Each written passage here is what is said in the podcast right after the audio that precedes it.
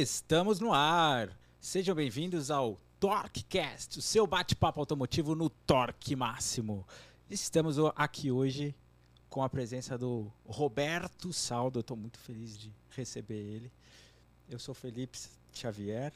E eu sou o Wilson Saldem, e você tá nervoso, hein, cara? Um pouquinho. Não é, é que a gente tá de casa nova, né? E não é só isso, um convidado ilustre e um logo de cara, né, meu? Especial, realmente, de verdade. Roberto, eu tô muito feliz de você estar aqui. De verdade. Eu que agradeço o convite. Verdade mesmo. É um prazer estar aqui com vocês hoje. Obrigado. Roberto, o pessoal de casa quer saber como que você começou, no segmento automotivo, como nasceu o seu amor por carros e como que nasceu o elétrico na sua vida? Bom, meu pai era caminhoneiro, né? Ele faleceu ano passado, mas ele era caminhoneiro e eu aprendi a gostar de mecânica com ele. Ele desmontava todos os carros que ele comprava e montava de novo. Eu não sei porque até hoje, eu acabei não perguntando para ele, mas ele fazia isso, DKV, Fusca, tudo. Que legal. Desmontava inteiro e montava de novo. Mas eu me lembro que a primeira vez que eu trabalhei profissionalmente, eu acho que eu tinha uns 6 anos de idade. E eu cheguei numa oficina do lado da minha casa e tinha um monte de peça jogada no chão, um monte de parafuso. E eu comecei a pegar os parafusos e colocar na caixinha pro cara. E sem perguntar para ele se eu podia ou não. Uhum. Ele ficou olhando assim, a hora que eu vi que ele estava olhando e não falou nada, eu falei, deve estar fazendo alguma coisa certa. Aí juntei tudo, coloquei dentro da caixinha. Ele falou, você gosta de mecânica, né? Sei lá se eu gosto. Eu gosto. E aí eu acabei indo várias vezes nessa oficina para ajudar ele. E eles começaram depois, por acaso, né, por coincidência, eles fizeram um acordo com meu pai, a gente morava num terreno bem grande lá em Santo André, e eles começaram a guardar os carros lá, e eu achava que eu estava arrumando aqueles carros, né? Certo. Então, eu comecei ali. Que legal. E aí você já se apaixonou e continuou? Como eu disse, a minha família quase toda, né, mexe com carro. Certo. Então, hoje, um dos meus irmãos parou de mexer com carro e mexe com barco, mas é mecânica, do mesmo jeito. Entendi. E do veículo a combustão para o elétrico, como que foi essa transição para você? Como está sendo, na verdade, né? Na verdade, eu comecei lá atrás, né, nos anos 90, com conversão para álcool. Mexi com competição também, né? Corri provas de arrancada, fui terceiro no brasileiro, vice-campeão paulista e terceiro no brasileiro, exatamente, numa etapa aí. Então, mexia com preparação de motor para competição. Depois comecei a mexer com gás natural, foi o que me levou para os Estados Unidos. Foi lá que eu comecei a ter contato com veículos elétricos, né? Foi a primeira vez que eu tive ideia de que alguma coisa pudesse, algum carro pudesse ser 100% elétrico, né? Já tinha híbrido, né, já estavam começando a testar os híbridos. Eu falei, poxa, se tem carro híbrido, por que não tem 100% elétrico? Aí eu comecei a estudar esse assunto mais a fundo. Fiquei sabendo que tinha já na Europa alguns veículos. Lá eu já falava um pouco de inglês e comecei a estudar vídeos em inglês. E começou a abrir, né, minha mente para essas coisas. E eu fiz o primeiro veículo elétrico da região. É isso dito pela Associação Americana de Veículos Elétricos, ali da região de Washington DC, de Maryland, Delaware, aquela região ali. Legal. Foi o primeiro carro americano daquela parte. Depois já tinha um carro elétrico convertido na Califórnia. E dois dos diretores da associação já tinha também carro elétrico, que eles trouxeram de outro estado. Legal. Você chegou a conhecer ou ver de perto o Gurgel elétrico, quando o Gurgel fez um aqui na década naquela época, finalzinho da década de 80, comecinho da década de 90? Não, eu já vi esse carro de perto, já vi algumas vezes, mas naquela época não tinha conhecimento. Nem a falar, né? Porque o Brasil é complicado, né, cara? É difícil, né? Às vezes as pessoas tem o empreendedorismo, né, do brasileiro, mas não tem o apoio, o aporte, né, que uma grande empresa tem, né? Sabe, eu não acho que é só isso. Eu acho que a gente se prepara pouco para as coisas que a gente quer. Exato. Entendeu? Quando você se prepara, você entende. Falta para a gente, eu acho que o alicerce. Boa. Tá? Vai montar uma Tesla, você tem um alicerce. Todo mundo pensa que o Elon Musk começou em 2008 com o Tesla Roadster. Na verdade, ele começou 10 anos antes. Tá? Ele conseguiu US$800 milhões com o governo americano e em 10 anos ele projetou tudo que ele ia apresentar 10 anos depois. Então ele começou com o Tesla Roadster, mas ele sabia que iam ter objeções. Certo. Né? Ia ter respostas para algumas perguntas que iam fazer para ele. Falou, tá, você está colocando um veículo super rápido, com uma autonomia que nunca ninguém viu em veículos elétricos, bacana, mas em 2 lugares. É. Aí ele já apareceu com o Tesla Modelo S, né, que já era um sedã maravilhoso, né, o carro é muito bom, eu fiz test drive nesse carro quando eles lançaram ele. Aí eles questionaram, tá, mas você lançou um sedã, mas não esqueça, nós temos neve. Aí ele lançou o 4x4. 4x4 já veio com o sistema autônomo. Sim. Né? E ele surpreendeu o mundo com esse sistema autônomo. Né? E aí ele começou a provar que o sedã já veio com 400 km de autonomia. Então, todos aqueles projetos dele já estavam lá na gaveta, guardadinho. Falou, não, tá, cada vez que você me questionar, eu vou lançar uma coisa nova. Eu tenho uma resposta. Nova, entendeu? Então, então ele não é o homem mais rico do mundo à toa. Ele se preparou para isso. Né? E eu acho que faltou isso para o Gurgel também. É verdade. Né? O Gurgel, ele colocou um carro no mercado que era cópia, ou pelo menos a suspensão, a mecânica era Volkswagen, e ele colocou uma capa em cima, é um carro brasileiro. Não era brasileiro.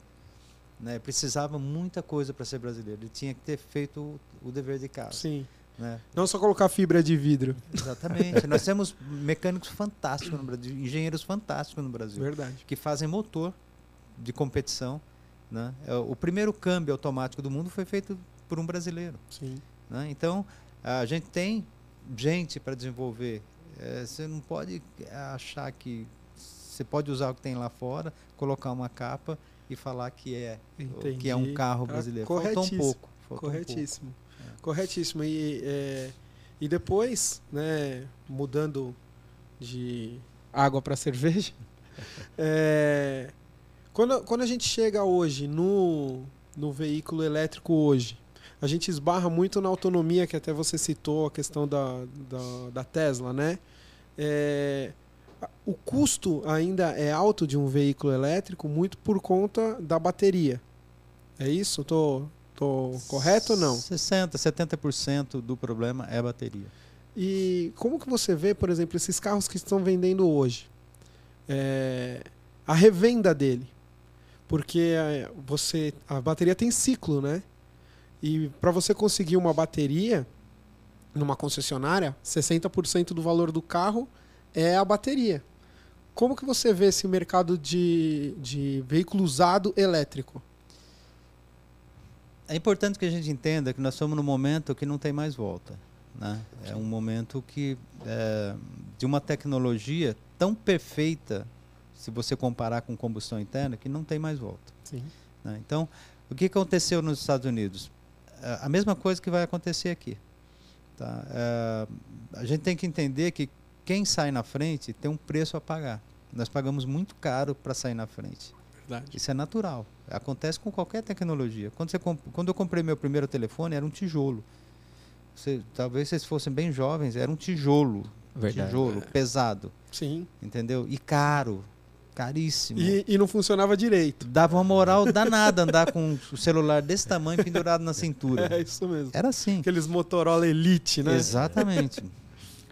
E é caro. A tecnologia, quando é lançada, ela é cara. E ela tem os preços, tem o desenvolvimento. E a gente participa desse desenvolvimento como? Comprando essa tecnologia e usando. Exato. Verdade. É assim que a gente ajuda ela a ser desenvolvida. Nos Estados Unidos aconteceu o problema, hoje ele já tem solução, né? Não sei se você sabe, mas uma bateria de um carro elétrico, vamos falar um em específico, o Ford Fusion, por exemplo, você sabe quantos quilowatts tem naquela bateria? Não. 1,4 quilowatts, é quase nada, e ela é cara mesmo assim. Sim. Agora, quando ela estraga uma célula, duas. Você pode trocar uma ou duas células e usar ainda durante anos aquela bateria de novo. Continuar usando aquele banco de bateria. Então, o que que falta hoje? Falta preparo. Falta mecânicos ou eletricistas preparados para fazer a manutenção desse banco de bateria. Sai muito mais barato você fazer a manutenção do que você trocar. Entendi. Tá. E no caso, por favor, que eu começo, eu viajo nesse papo, cara. Vai você, vai. Não, a dúvida era só assim, os mecânicos, eletricistas, no caso, eles, no caso da manutenção, ele abriria e faria a troca dessa célula por uma célula nova, fecharia a bateria. Não é simples assim, porque diferente das baterias de chumbo ácido, que você liga uma na outra e elas se equilibram, a de lítio não faz isso. Sim. Tá? A de lítio ela não consegue, não tem essa propriedade, essa característica, essa propriedade. Então, o que tem que ser feito? Um balanceamento dessas células. Não só o balanceamento, você tem que medir a carga dela. Eu preciso saber no copo quanto esse copo aguenta ainda, né? Se ele tem um furinho aqui em cima, ele já não aguenta aquela quantidade toda. Então, eu preciso descer toda a carga dela e carregar ela de novo e medir essa descarga e a carga para eu saber quanto que ela está aguentando para ver se a outra é igual. Tá? E depois carregar todas elas com a mesma carga para poder utilizar de novo. Então, existe um processo, um procedimento para ser feito para poder você... reviver essa bateria ou reativar essa bateria e poder usá-la durante um tempo. Legal. Ao mesmo tempo que baterias com baixa capacidade, que tenha diminuído bastante a capacidade dela, dá para ser usado, por exemplo, para acúmulo de energia de painel solar. Às vezes não dá mais para carro, mas dá para outras coisas. Então, a reciclagem ela é feita até que a bateria não tenha mais condições nenhuma. Tipo de carga. Né? Ou seja, aquele papo que a bateria polui tanto quanto um veículo... convencional, porque tem esse papo, né? Os detratores do veículo elétrico, eles mandam essa, ó. Ah, fala que o petróleo é poluente, mas a bateria para se fazer é tão poluente quanto. Ele não emite fumaça, mas para você produzir a bateria, ou depois, quando você descarta ela, ela vai poluir tanto ou mais que um veículo a combustão. Então não funciona, porque você vai reutilizando ela até...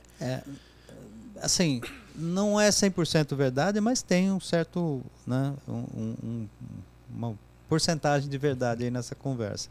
É lógico, quem gravou esses tipos de vídeo, saiu muito vídeo em inglês, vídeo americano, europeu, com pessoas que realmente não queriam que o veículo elétrico desse certo. Lógico. Mas, realmente, você extrair o lítio é uma coisa que degrada mesmo, é uma coisa... Agora, quando você compara na vida útil, vamos supor, só uma ideia, se eu conseguir com o veículo elétrico, a poluição não é o lítio, quando você tira do... Se eu conseguir poluir lá fora dos grandes centros, eu já melhorei bastante o meio ambiente. Sim, verdade. O estilo de vida, né, das pessoas que moram na cidade. Porque a pessoa não tem que respirar gás carbônico aqui dentro da cidade, porque eu estou produzindo gás carbônico lá fora, tá? Já começa por aí. Mas mesmo assim, quando você faz no ciclo de vida de um veículo elétrico e um veículo a combustão, você vê que é infinitamente menos poluente do que um veículo a combustão. Sim, até porque no veículo a combustão a própria manutenção dele é muito poluente. E tem uma outra coisa, nós temos hoje projetos de baterias de lítio, de oxigênio, vou dar alguns exemplos só, grafeno, de nióbio, que são baterias que, além de poluir muito menos a extração e tudo mais, elas ainda são recicláveis. Você pode usar de novo o material e refazer as baterias. Tá, então, projetos e mais, não sei se é novidade para vocês, mas nós somos líderes mundiais em produção grafeno. De grafeno. Era isso que eu ia te perguntar agora. E de nióbio. Sim. Tá? Então, nós temos todas as condições de mandar nessa tecnologia no mundo em pouco tempo. O governo investiu aqui no Mackenzie $1 bilhão Legal. De reais, perdão, para desenvolvimento de bateria. Sim. Tá? E está entrando em todos os projetos que eles podem. Se você quiser hoje, se tivesse uma ideia E você tem meios de conseguir dinheiro do governo para desenvolver essa ideia. Eu estava vendo dentro dessa tecnologia, com muita facilidade, que antigamente não era. O Pontes, né, que é o ministro da Ciência e Tecnologia, ele está muito envolvido nisso. Até estava lendo outro dia essa questão do Mackenzie, que eles estão bem adiantados com grafeno, né? Exatamente. E parece que é uma tecnologia muito boa. Por outro lado, a Toyota ela está com célula de hidrogênio, se eu estou enganado. Né? Eles estão usando célula de... Toyota Mirai. Isso. E você abastece o veículo com hidrogênio, né? E ele transforma o hidrogênio em eletricidade e o veículo funciona, você não precisa recarregá-lo na tomada. E eu tenho, mais ou menos, no fundo do meu quintal, R$500 mil em célula de hidrogênio, que eu trouxe do Canadá. Eu vi um vídeo seu... Você viu o vídeo que eu mostro? Eu vi. Você então vai com uma bexiguinha, aquelas bexigas que a criança compra no shopping, e coloca ali e o motorzinho funciona. Quando eu li a matéria da Toyota, foi antes de ver o seu vídeo, eu falei assim, caramba, meu, o cara, né, tudo inteligência, mas eu não conseguia ligar a situação. Quando eu vi o seu vídeo, que fica bem claro ali o que acontece, você fala, pô, cara, você não vai precisar mais da tomada. E hidrogênio tem, junto com oxigênio na água, né? É. Não, muito mais do que isso. No lixo. No lixo. É. Então, tá. Aquela questão do De Volta para o Futuro, que o doutor vai lá com as cascas de banana, as latinhas, taca dentro do... Esqueci o nome do... Mr. Fusão. Uhum. Você acha que aquilo ali, no futuro, poderá acontecer? Então, muita gente fala, será que eu posso andar com um carro com um painel solar e só com energia solar andar com esse carro? Hoje não. Né? Você consegue os melhores painéis solares aí, 250 watts, 500 watts, com 2 painéis para você tomar o teto inteiro do carro e ainda, quer dizer, é muito pouco para você andar. Mas a gente não pode esquecer que os motores estão evoluindo. Sim, verdade. Os inversores estão evoluindo. Nós já temos o nióbio e o grafeno, que são supercondutores. Então, é uma questão de tempo a gente ter, talvez não 100%, mas veículos muito mais eficientes que conseguem usar essa tecnologia e usar muito pouca bateria. Né? Com uma bateria dessa do Fuso de 1,4 kW, andar muito tempo. Eu tenho uma outra coisa que é um projeto que já existe, já tem uma rodovia na França, que é abastecimento por indução, como acontece na Fórmula E. Então você passa em cima de bobinas e carrega o carro e dá para você andar um tempo. Então, algumas coisas que estão acontecendo. Bateria juntando com supercapacitores torna ela entrega uma carga muito rápida e acumula muita carga, né? E quando você carrega ela muito rápido, você vai ter celular e você vai colocar em cima do carregador e tirar, ele está carregado. Muito bom. Em 2018, Fê, quando eu estive lá na China, estive em Xangai e eu fiquei reparando nos ônibus lá, a maioria é ônibus elétrico. E não é igual os trólebus aqui em São Paulo, que eles ficam ligados 100% do tempo na rede. Lá eles param no ponto de ônibus e no ponto de ônibus tem um carregador. Eles encostam como se fosse o nosso trólebus aqui, enquanto o pessoal está entrando e saindo do ônibus, ele desce e continua rodando. Então, assim, ele tem uma capacidade de armazenamento, carrega ali rapidinho só para continuar até outro ponto e assim vai. Uhum. Já é uma evolução, né? Sem dúvida, sem dúvida. Hoje nós já temos esse tipo de veículo no Brasil, né? Mas na minha cidade, São José dos Campos, eles já têm a linha verde, eles aproveitaram as torres da Eletropaulo e eles, do lado, eles estão fazendo uma via e atravessa a cidade. Que legal. Né? Então, além de ser um ônibus ecológico, são 2 em 1, né? São 80 Sim. pessoas, eu acho, para carregar. Ele ainda vai, ele não para em cruzamento. Você que está dirigindo um carro tem que parar.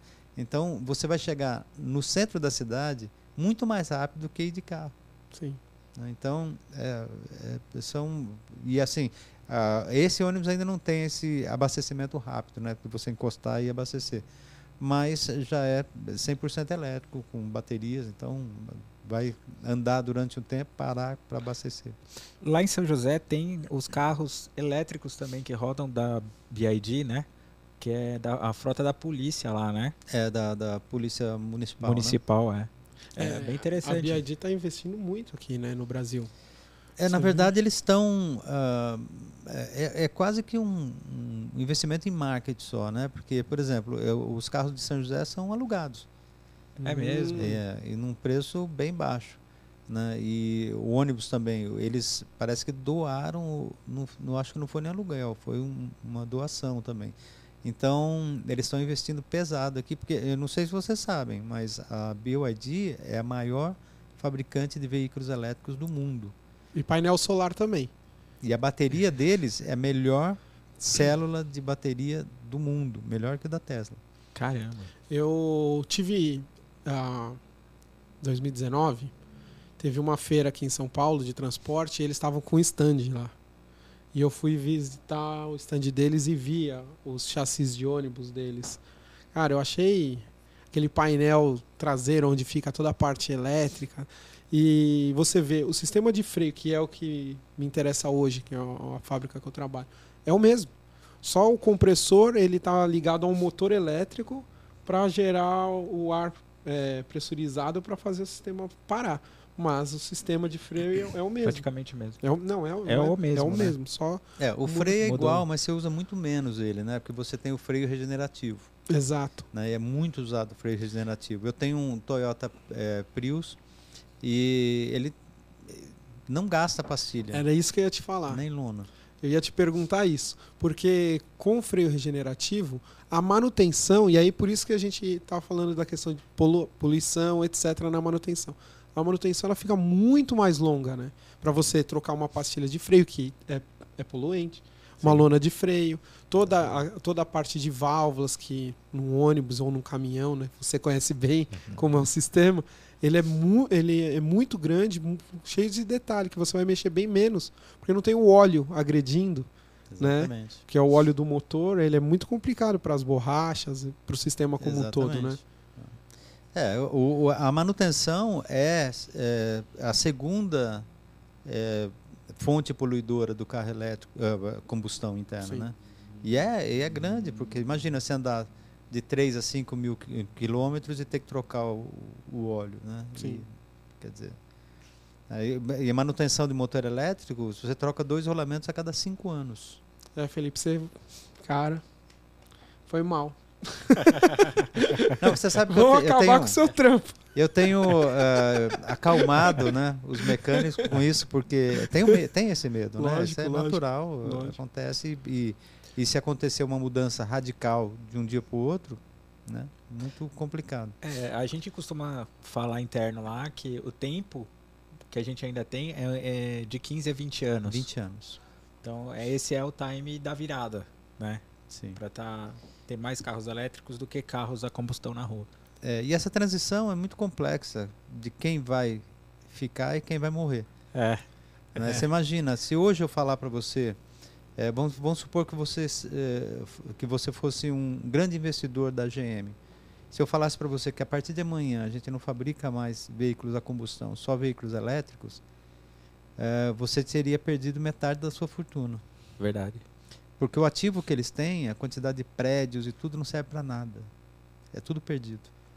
Né? Se você olhar hoje, a Tesla é mais valiosa do que todas as outras juntas, quase todas elas juntas, sendo infinitamente menor. É verdade. Né? É porque a produção é mais eficiente. Né? A previsão de lucro, né? Que é gigantesco. Né? Quando eu comprei o primeiro Tesla... modelo Peraí, 3, tá? Que era o mais baratinho. Acabei não pegando porque eu vim embora e eles me devolveram dinheiro. Você dava $1.000 e esperava 2 anos. Olha só. Você já ouviu falar alguém que consegue esperar um carro 2 anos? Exato. Ninguém. E lá muita gente esperava. Esperou, né? Apesar de hoje, né, a gente está tendo filas de espera aí de 6 meses de entrega dos veículos comuns aí, né? Não, eu ia fazer uma pergunta que muito interessa a ele, a questão de moto, né? Legal. Eu vi que você está vendendo moto ou elétrica, né? Você monta. Na verdade, assim, a gente tinha uma moto, né? Que Nós somos, não sei se vocês sabem da história do assalto, né? Não sei ela completa, mas eu sei. Nós, infelizmente eu sei. Fomos assaltados no Rio de Janeiro, levaram nossa picape com a moto em cima e todo o nosso material. Bom, essa moto, ela estava pronta, era um protótipo e assim, depois que nós terminamos, eu vi um monte de coisa que podia ser melhorada. Será que o cara que roubou sabe? Será que ele não sabe o que, que ele roubou? Com certeza não. Com certeza não. E aí o que, que eu resolvi fazer agora? Fazer ela já com os melhoramentos, que ela, né, já montei um chassi, né, um quadro, moto é quadro, e eu vendi o quadro para que a pessoa possa entrar num grupo com a gente do WhatsApp e desenvolver essa moto juntos. Por quê? Porque a gente quer ideias. Então, nós já tivemos várias ideias dentro daquele projeto, né, daquela moto que a gente teve, de melhorias, que a gente já está implementando. Mas, juntando ideias das outras pessoas, a gente pode melhorar ela mais ainda. Sim. Tá? Então, a ideia é que ela seja, né, basicamente um Fusca. Seja o Fusca das motos. Seja simples, qualquer um possa mexer e barata. Ao mesmo tempo, tem a mesma autonomia e a mesma velocidade das motos de rua, aí, das 150 ou uma moto normal, né? Tem uma marca, Voltz, que está comercializando, né, motos elétricas. Voltamos no mesmo problema, né? Quando você entra no mercado, você paga o preço para o desenvolvimento, né? A Voltz ainda tem o problema da manutenção deles, que ainda deixa um pouco a desejar. Natural, uma marca que fez um sucesso danado, né? Vendeu um monte de motos e não conseguia entregar. Não consegue até hoje. Tem um amigo, eu tenho um primo que é vendedor da Voltz, lá de Rio Preto, e tem um amigo que comprou em Florianópolis. Eles não se conhecem, né? Mas assim, eu já conversei com um e já conversei com outro. Ou seja, eu vi o problema dos dois lados.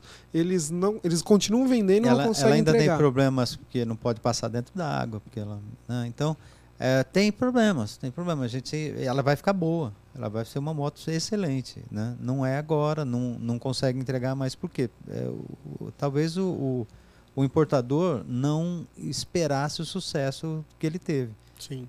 Né? É. Então, o Brasil é muito mais do que às vezes a gente espera, né, em certas coisas. Exato. E uma moto elétrica, né, que tem uma autonomia de 100 km, que é bem razoável para uma moto, tem uma potência legal, né? Então, tem a Super Soco também.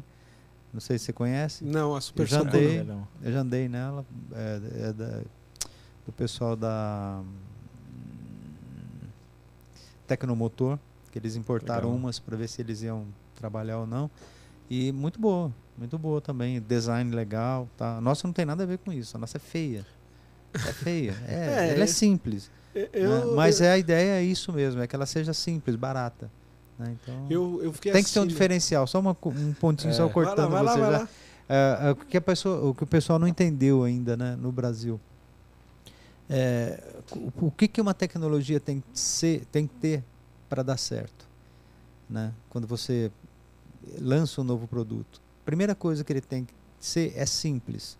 Segunda, razoável. O que é ser razoável? É ser pelo menos igual ao que você tinha antes, né? Você tem um carro, ele tem que pelo menos andar igual, né? Você não consegue isso no carro elétrico, porque o carro elétrico tem um torque 100% do tempo. Então é muito mais gostoso que andar no carro a combustão. Tá? E principalmente ele tem que ter um motivo de ser. São três pilares que são importantes, né? Qual é o motivo? Por que que você está fazendo? Tem um aluno meu que ele está lançando uma ideia super bacana, assim, um carro para dentro da cidade, então você precisa de pouca bateria, um carro pequeno, então você usa pouca carga. Para você ter uma ideia, só tem espaço atrás do banco. 2 lugares, um espaço atrás do banco para compartilhamento. Então, é uma ideia. Sim. É uma ideia. Então, o cara que vai para a universidade, por exemplo, ele vai lá, pega o carro, desce na universidade, põe lá para carregar, o cara vai embora, o outro vai embora para casa, pega, vai até em casa. E é essa a ideia, né? É um carro que gasta como uma bicicleta, mas tem a capota para proteger o usuário. Que bacana. Então, é uma ideia. Sim. Então, aí dá certo. Agora, se você, por exemplo, um monte de gente, eu recebo proposta todo dia. vamos fazer um carro elétrico juntos? Não, não vou fazer. Eu vou competir com Volkswagen, com Chevrolet, com todo mundo. Principalmente com os chineses, né? É. Principalmente porque com os chineses. Essas grandes empresas estão se aliando com eles né, para poder desenvolver um carro mais barato, né? Ao mesmo tempo que você tem que tomar cuidado, né? Quando você vê qualquer carro chinês, lógico, salvo raríssimas exceções, são horrorosos. Eles são curtos demais, altos demais, horrorosos. Né? E qual que é a diferença de você fazer um carro bonito ou feio? Design, bom gosto. É. Só isso, é o que eles não têm. É. Né? Eles querem fazer um carro para vender. E aí o brasileiro começou com isso também. Eu vi algumas universidades fazendo alguns carros elétricos horrorosos. Né? Então, hoje nós temos um projeto, você estava falando acabamos de assinar com o Senai um projeto onde o Senai já tem o carro. Era para eu ter trabalhado nesse carro, mas por vários motivos não deu certo. E agora nós vamos melhorar esse carro, vamos transformar ele num carro a hidrogênio. Que legal. Olha, que top. Tá, então, o carro do Senai já é mais bonitinho. Eles já fizeram uma linha mais arredondadinha e tal. O Senai aqui do Ipiranga? O Senai do Ipiranga desenvolveu, mas são todos os Senais juntos. Sim, né? Sim. Então, o Senai que nós vamos trabalhar junto é o Senai de São José dos Campos, mas com abertura para trabalhar em qualquer Senai do Brasil. A ideia é passar tecnologia e ajudar os jovens dentro do Senai a fazer esse projeto. Aí vem a outra questão, a questão de educação, ensino, para os mecânicos mexerem nesses carros. Porque a gente vê nos veículos a combustão, a gente trabalha com fábricas, você já foi mecânico, você sabe que é muito passado de pai para filho e não tem uma evolução. Os veículos vêm evoluindo e vão continuar evoluindo, mas o mecânico ele aprendeu com o pai dele, ele não vai fazer um treinamento, ele não vai fazer um curso, são poucos e raros os que fazem. E quando fazem pelas fábricas, que querem ensinar aquilo que elas vendem, óbvio. Como que você vê essa questão para o veículo elétrico? Se você já tem um treinamento, se tem, pode inclusive fazer propaganda. Eu vou falar uma coisa que eu falei numa última palestra minha aí. Eu perguntei para um senhor, quantos anos você tem de mecânica? Ele falou, 35 anos. Bastante tempo, né? Aí eu olhei para o menino do lado, quanto tempo você tem? Ah, não, entrei agora, faz uns 6 meses que eu estou. Eu falei, vocês dois, para carro elétrico, eu estou no mesmo patamar.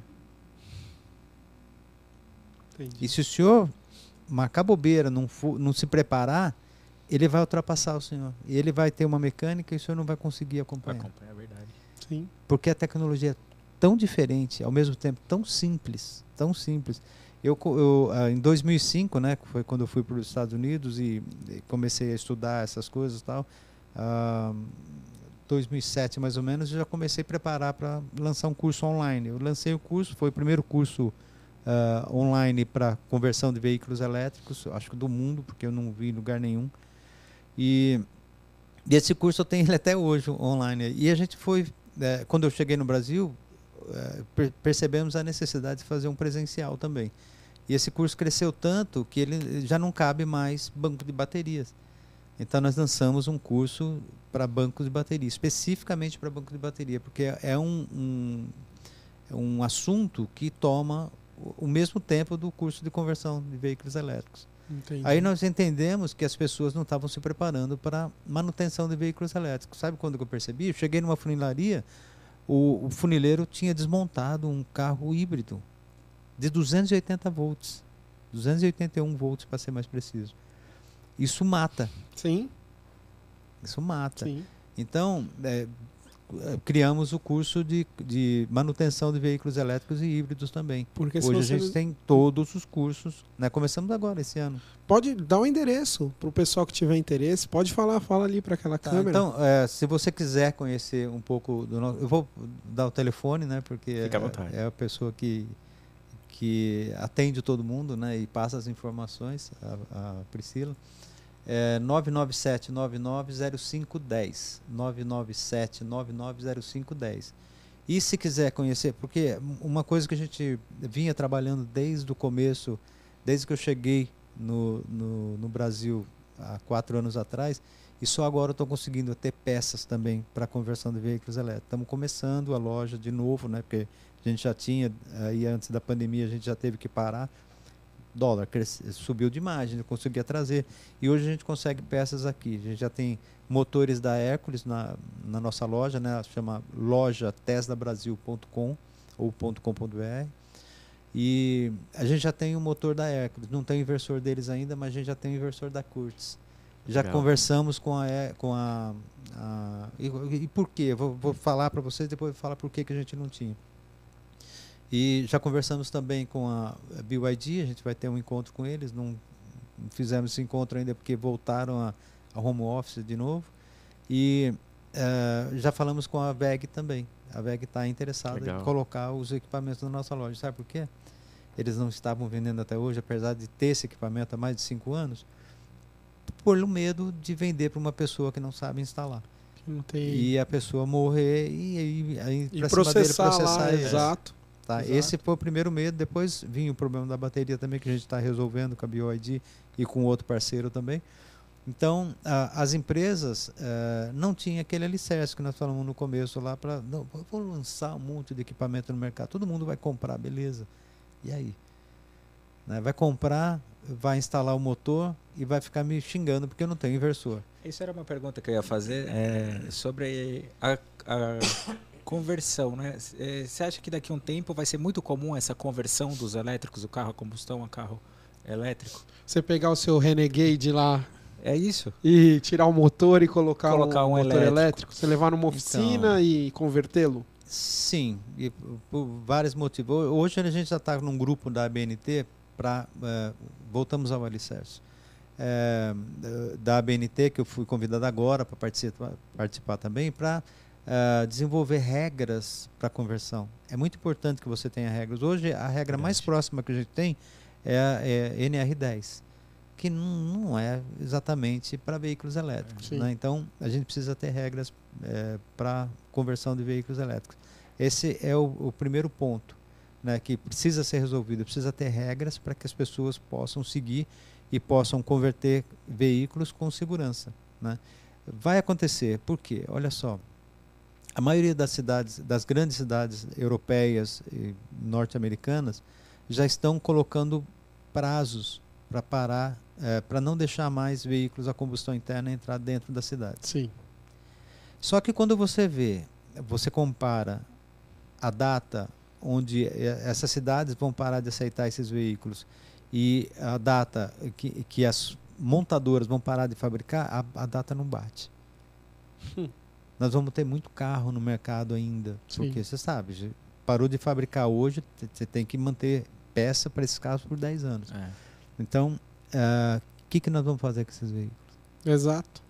Eles não vão entrar, não vão circular? Tem que ser convertido. Quer ver outro motivo pelo qual a conversão vai ser um grande negócio? Hoje, a Volkswagen, a Chevrolet e a Ford já têm kit para conversão de veículos elétricos, seus veículos antigos. Isso é uma Volkswagen, coisa legal, porque muita gente não sabe disso. A Volkswagen lançou o kit da Up, do Up, é o mesmo kit para a Fusca. Caramba. É. E eles não fabricam mais Fusca. Então eu já vi, era até uma coisa que eu ia falar que eu já vi Fusca convertido.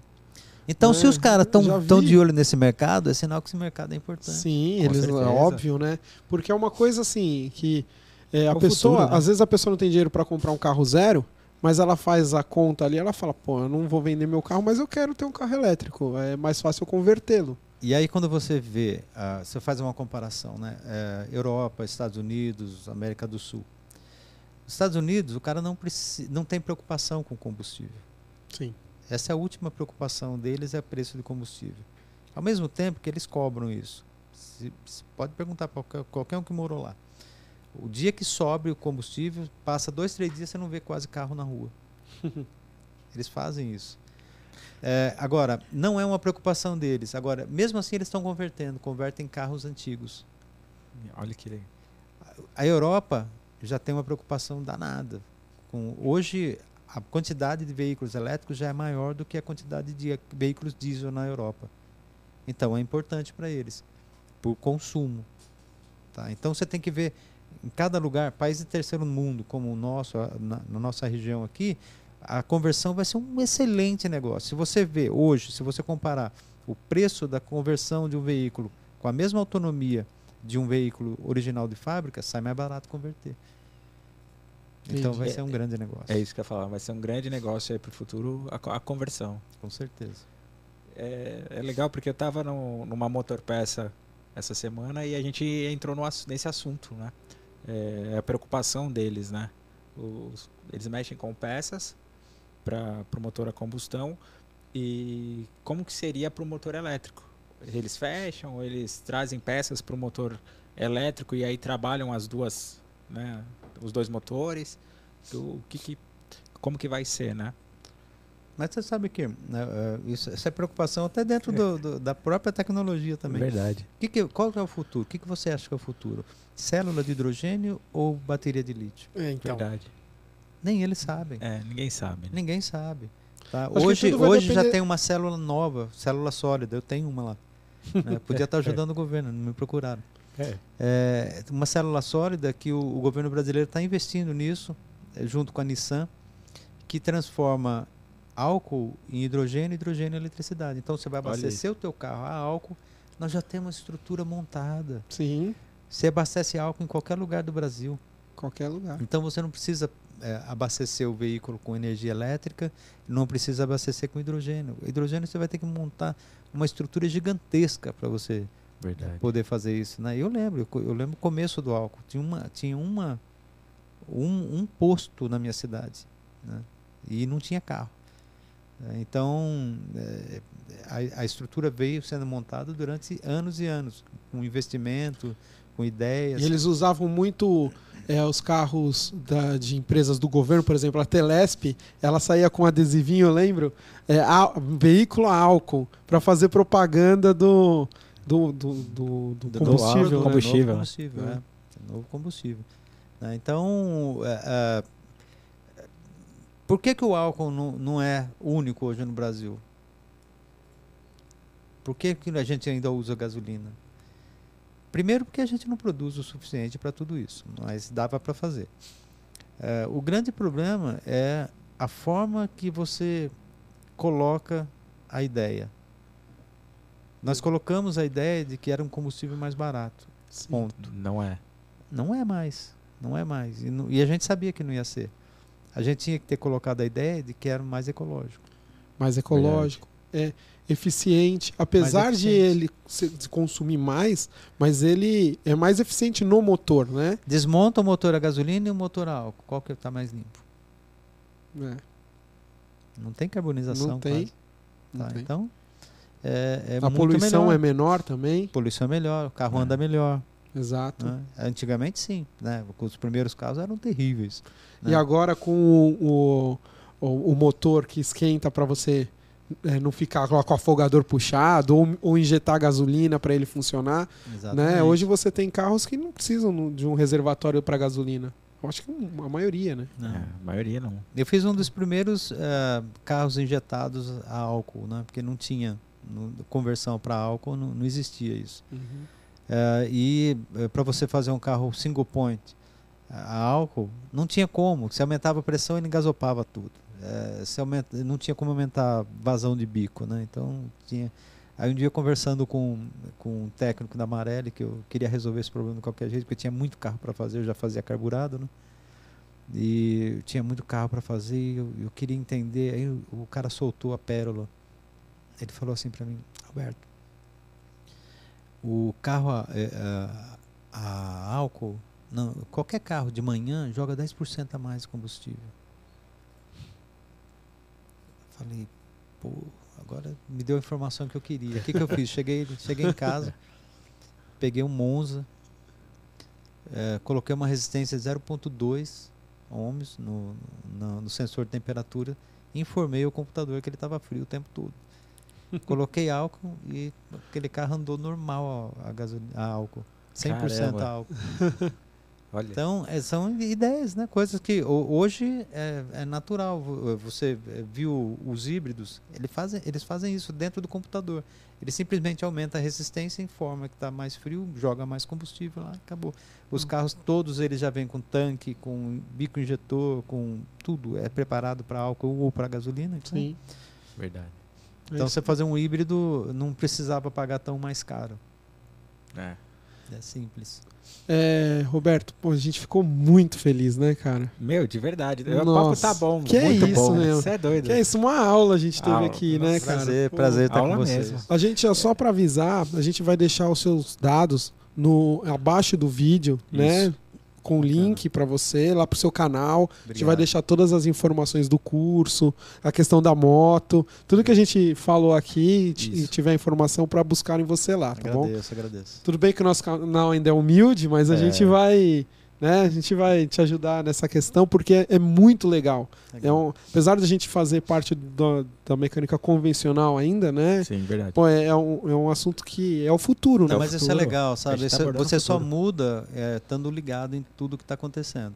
É verdade. Né? Sim. Você pode estar feliz hoje onde você está, mas amanhã pode mudar tudo. Então, exato, você tem que estar ligado naquilo. O que vai mudar? Como vai ser essa mudança? Quanto tempo vai demorar essa mudança? Isso é importante que você saiba para que você mantém a sua felicidade por um tempo maior. Né? É isso aí. Cara, muito obrigado mesmo, viu, Roberto? Obrigadão. Obrigado pela presença, dispor seu tempo, vir para cá, para esse nossa nova casa aqui. É, nosso novo cantinho. Né? Nosso lugar novo lindo, cantinho. Lindo. Nós nem comemos a salsicha, mas a gente come depois. Obrigado mesmo. Quer deixar mais algum recado? Quer falar alguma coisa? Não, só vou fazer a mesma coisa, né? Retribuindo para vocês, vou colocar vocês lá no nosso canal também para divulgar, porque o trabalho de vocês é muito bom. Fala o nome do canal aí. O canal hoje é o Roberto Tesla Brasil. Bacana. Procurar Roberto Tesla Brasil. A gente tá para mudar também o nome do canal, mas por enquanto é isso aí. Então, legal. Pessoal, obrigado. Obrigado, pessoal. Vai, encerra você, cara. Você que sempre encerra lá na câmera. Obrigado, pessoal. Esse foi mais um TorqueCast, seu bate-papo automotivo no Torque Máximo. É isso aí, pessoal. Valeu!